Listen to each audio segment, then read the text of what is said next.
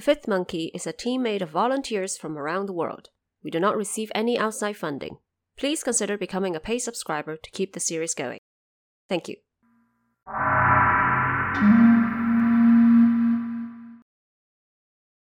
Journey to the West, an audio drama series. Chapter 8, Part 2. Bodhisattva bid farewell to Sha Jing and resumed her journey with Mu Cha to the land of the East. After traveling for a long time, they saw a high mountain veiled in menacing mist, making it impossible to climb on foot. Just as they were thinking about crossing it by riding on cloud, a wild gust started and out leapt another monster. He too had a terrifying appearance. Look at him. A droopy mouth like a lotus seapot, ears large like a cattail leaf fan. His eyes were golden and his teeth sharp like steel files. When he opened his mouth, it was like a bloody basin. In his hands was a rake, and on his waist was a bow. How very proud and how very fearsome! Few gods could carry this aura. He charged at them without asking, throwing his rake right down at Bodhisattva, but was blocked by Mucha the laborer. Mucha shouted at him, Reckless beast, how dare you be this ill mannered? Watch my rod. The monster said, This monk has no clue. Watch my rake. The two went at each other at the foot of the mountain, hitting and charging, both determined to win. The dust and dirt they stirred up blocked out all the light and frightened every being near by. Once again, the prince fought the monster, but no one seemed to know who could come out on top. Just as they were at the height of the battle, Guan Yin Bodhisattva threw down a lotus from mid-air to separate the weapons. The monster was shocked by what he saw and asked, Where did you monks come from? How dare you fool me with this flowery trick? Mu Cha said, You are one reckless thing of fleshy eyes and mortal body. I am the disciple of Bodhisattva of the South Sea. This is a lotus thrown by my master. How could you not recognize? The monster asked, Bodhisattva of the South Sea. Do you mean Guan Yin Bodhisattva who swept away the three toxins and saved lives from the eight disasters? Mucha said. Who else could she be? The monster threw away his rake and kowtowed, asking, Dear brother, where is the Bodhisattva? If it isn't too much trouble, please introduce me to her. Mucha looked up and pointed, saying, who do you think she is? The monster kowtowed to her and shouted at the top of his voice. Bodhisattva, forgive me, forgive me. Guan Yin landed her cloud and came forward to ask, Where did you, wild boar, turn into a spirit? Where did you, old pig, wreak havoc? How dare you get in my way?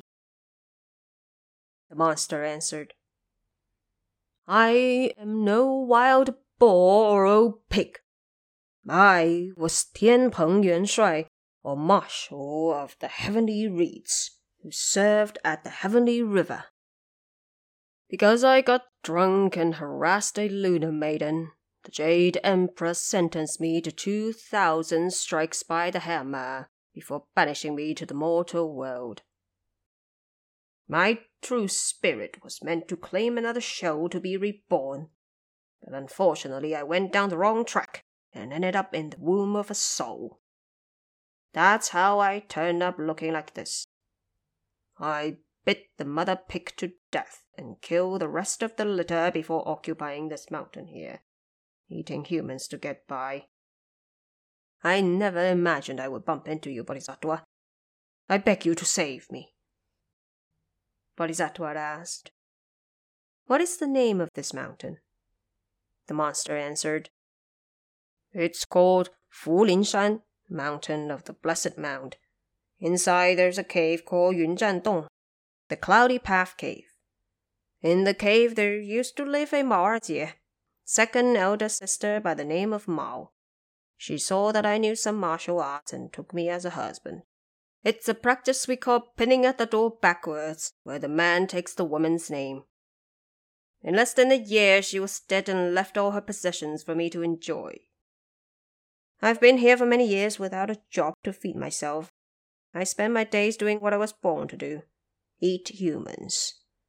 I hope Bodhisattva could pardon my sins. Bodhisattva said, As the ancient saying goes, if you want a future, and never do things that have no future. You have already violated the laws of the world above, and now without a change of your evil heart, you are harming lives and continuing to sin. Shouldn't you be punished for both crimes instead? The monster complained. Future, future! If I follow your ways, I shall eat nothing but the wind. As the idiom goes, by the government's law, you're beaten to death. By the Buddha's law, you're starved to death. Never mind, never mind. I would much rather capture a passerby and have a greasy freaking meal out of them. Who gives a damn about two crimes, three crimes, a thousand crimes, or ten thousand crimes? Bodhisattva said. A man with good intent will win heaven's assent. If you are willing to convert to the true fruit, there will naturally be a way to feed yourself. The world has provided the five grains to relieve your hunger. So why spend your days eating humans? The monster heard her words, and, as if just awakened from a dream, bowed to Bodhisattva, saying, I am willing to follow the right way. However, a sinner against heaven has nowhere to pray to. Bodhisattva said, I am sent by Buddha's edict to find a scripture seeker in the land of the East. You can follow my way and become their disciple. Once you have made the trip to Western Heaven, your merit will cancel out your sins.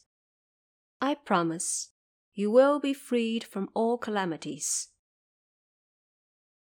The monster began repeating to her, I am willing to follow you. I am willing.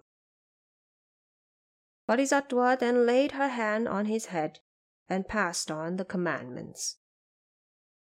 She gave him a last name according to what he was, which was Zhu, meaning pig. And so his name became Zhu. She also gave him a religious name called Wu Neng. Wu means awakening, and Neng means power. And so his name was Zhu Wu Neng, from then on, he accepted his fate and was converted to the truth. He began fasting as well as taking up a vegetarian diet, cutting off from all the five pungent herbs and three undesirable meats, and focused himself solely on waiting for the scripture seeker.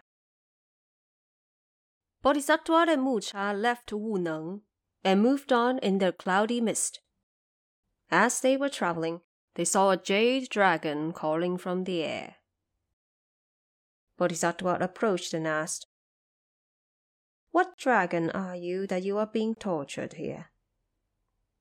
The dragon answered, I am the son of Ao Run, Dragon King of the West Sea. Because I set the palace pearls on fire, my father filed a complaint to the heavenly court, accusing me of disobedience. The Jade Emperor therefore hung me in the air and gave me three hundred strikes. I will be executed in no time. I beg you, Bodhisattva, please save me. Guan Yin heard his words and rushed up to the southern gate of heaven with Mu Cha, where they were received by the two heavenly scholars, Qiu and Zhang. They asked, Where to? Bodhisattva answered, This humble cleric would like to have an audience with the Jade Emperor. The two heavenly scholars hurried inside to deliver the message. Soon, the Jade Emperor came out of the hall to greet them. Bodhisattva paid her respect and said, By Buddha's edict, this humble cleric is heading to the land of the East to find a scripture seeker. On our way, we were met with a culpable dragon hanging in the air. I have come specifically to make a request to pardon his life. Hand him over to this humble cleric, and I shall make him serve the scripture seeker with his legs. The Jade Emperor heard this and immediately released a pardon. Heavenly generals were sent to free the dragon and hand him over to Bodhisattva. Bodhisattva thanked the Jade Emperor and left. The young dragon kowtowed to thank her for saving his life and vowed to follow her commands. Bodhisattva then sent him into a deep mountain stream. When the scripture seeker came, the dragon would turn into a white horse and achieve merit by heading to the west.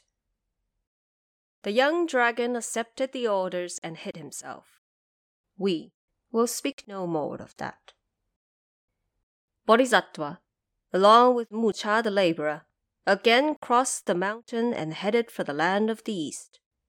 Before long, she suddenly saw countless beams of golden light and streams of auspicious vapor. Mucha said, Master, the source of the light is the Five Phases Mountain.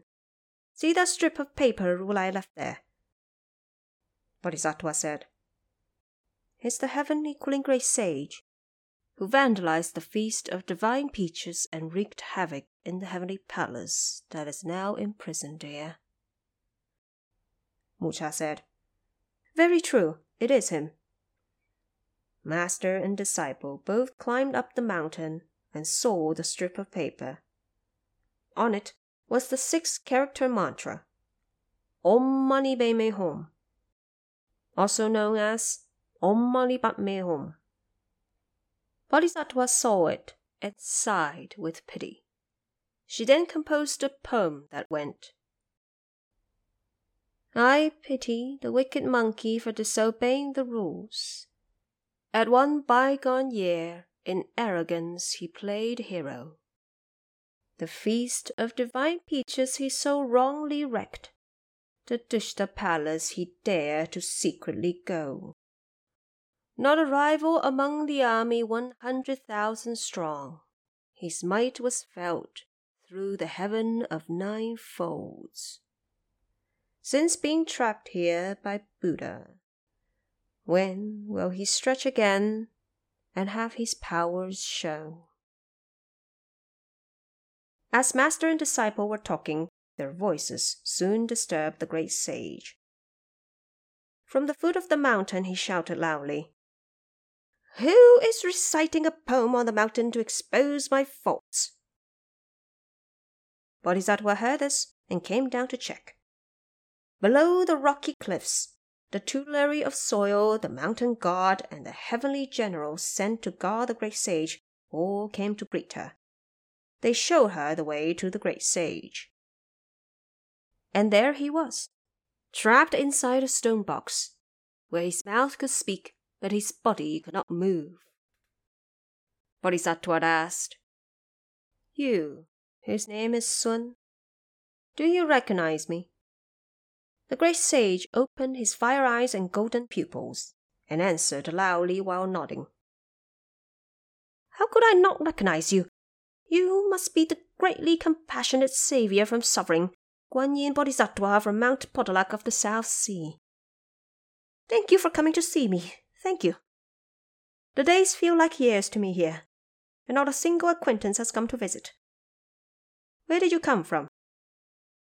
Bodhisattva answered. By Buddha's edict, I am heading to the land of the East to find a scripture seeker. I happened to pass by, and so stay behind to pay you a visit. The great sage said, Rulai fooled me and trapped me here for over five hundred years without even enough room to stretch myself. If you would be so kind, Bodhisattva, please save old little Sun from this ordeal. Bodhisattva said, You rogue have committed the deepest of crimes. Should I set you free, I fear you would again create havoc. That wouldn't be nice, would it? The great sage said, I am regretful for what I did. Would the greatly compassionate one show me a way? I would much rather cultivate. And that was what we call when a thought is born from one's heart. It will be known throughout heaven and earth. If good and evil find no rightful outcome, the universe must have a selfish purpose to serve. Bodhisattva was delighted by what she heard, so she said to the great sage, As the divine scripture says, when a good word is spoken, approval will come from even the farthest distance. When an evil word is spoken, opposition will form in even the farthest distance. Since you have made up your mind, just wait till I find someone from the kingdom of Great Tang in the land of the East to fetch the scriptures. I will let them come save you. You shall become a disciple of theirs and provide protection according to your religious teachings. By entering the gate of Buddha, you will once again cultivate for the true fruit. How does that sound? The great sage agreed over and over again. I am willing to go. I am willing. Bodhisattva said, Now that the virtuous fruit has been born, I shall give you a religious name. The great sage said, I already have a name. My name is Sun Wukong. Bodhisattva remarked in delight. I have converted two other individuals before you, and happened to use the character Wu to name them. Since you are also using Wu, the three of you will match up neatly. Very well, very well, you require no further instructions anyway. Off I go. On one hand, the great sage had resolved to be converted to Buddhism. On the other hand, Bodhisattva had been extra mindful in her search for the divine monk. She left with Mucha and came all the way eastward. In less than a day, she arrived at the great capital city of Chang'an. After withdrawing all the mist and cloud, the pair transformed into two ugly wandering monks. By the time they entered Chang'an, it was already dark. As they walked down the street next to a huge market, they saw a temple for the tutelary of soil. The two walked straight in and scared the wits out of the tutelary and all the ghost soldiers. They knew she was the Bodhisattva, so they all kowtowed to welcome her inside. The tutelary of soil also hurried around to bring the news to the city guardian, officer of land, and the god of every temple in Chang'an. And so everyone knew Bodhisattva had arrived as they prostrated themselves to say, Bodhisattva, please forgive these deities for the crime of late reception. Bodhisattva answered, you shall not leak a word of my arrival. By Buddha's edict, I have come specifically to find a scripture seeker. I will borrow your temple to stay for a few days. Once I have found the true monk, I will leave. And so the deities returned to their posts, with the tutelary of soil temporarily sent away to stay in the temple of the city guardian. The master and disciple, in the meantime, hid their true forms. We do not know whom they will find in the end to be the scripture seeker. Please wait until the next chapter.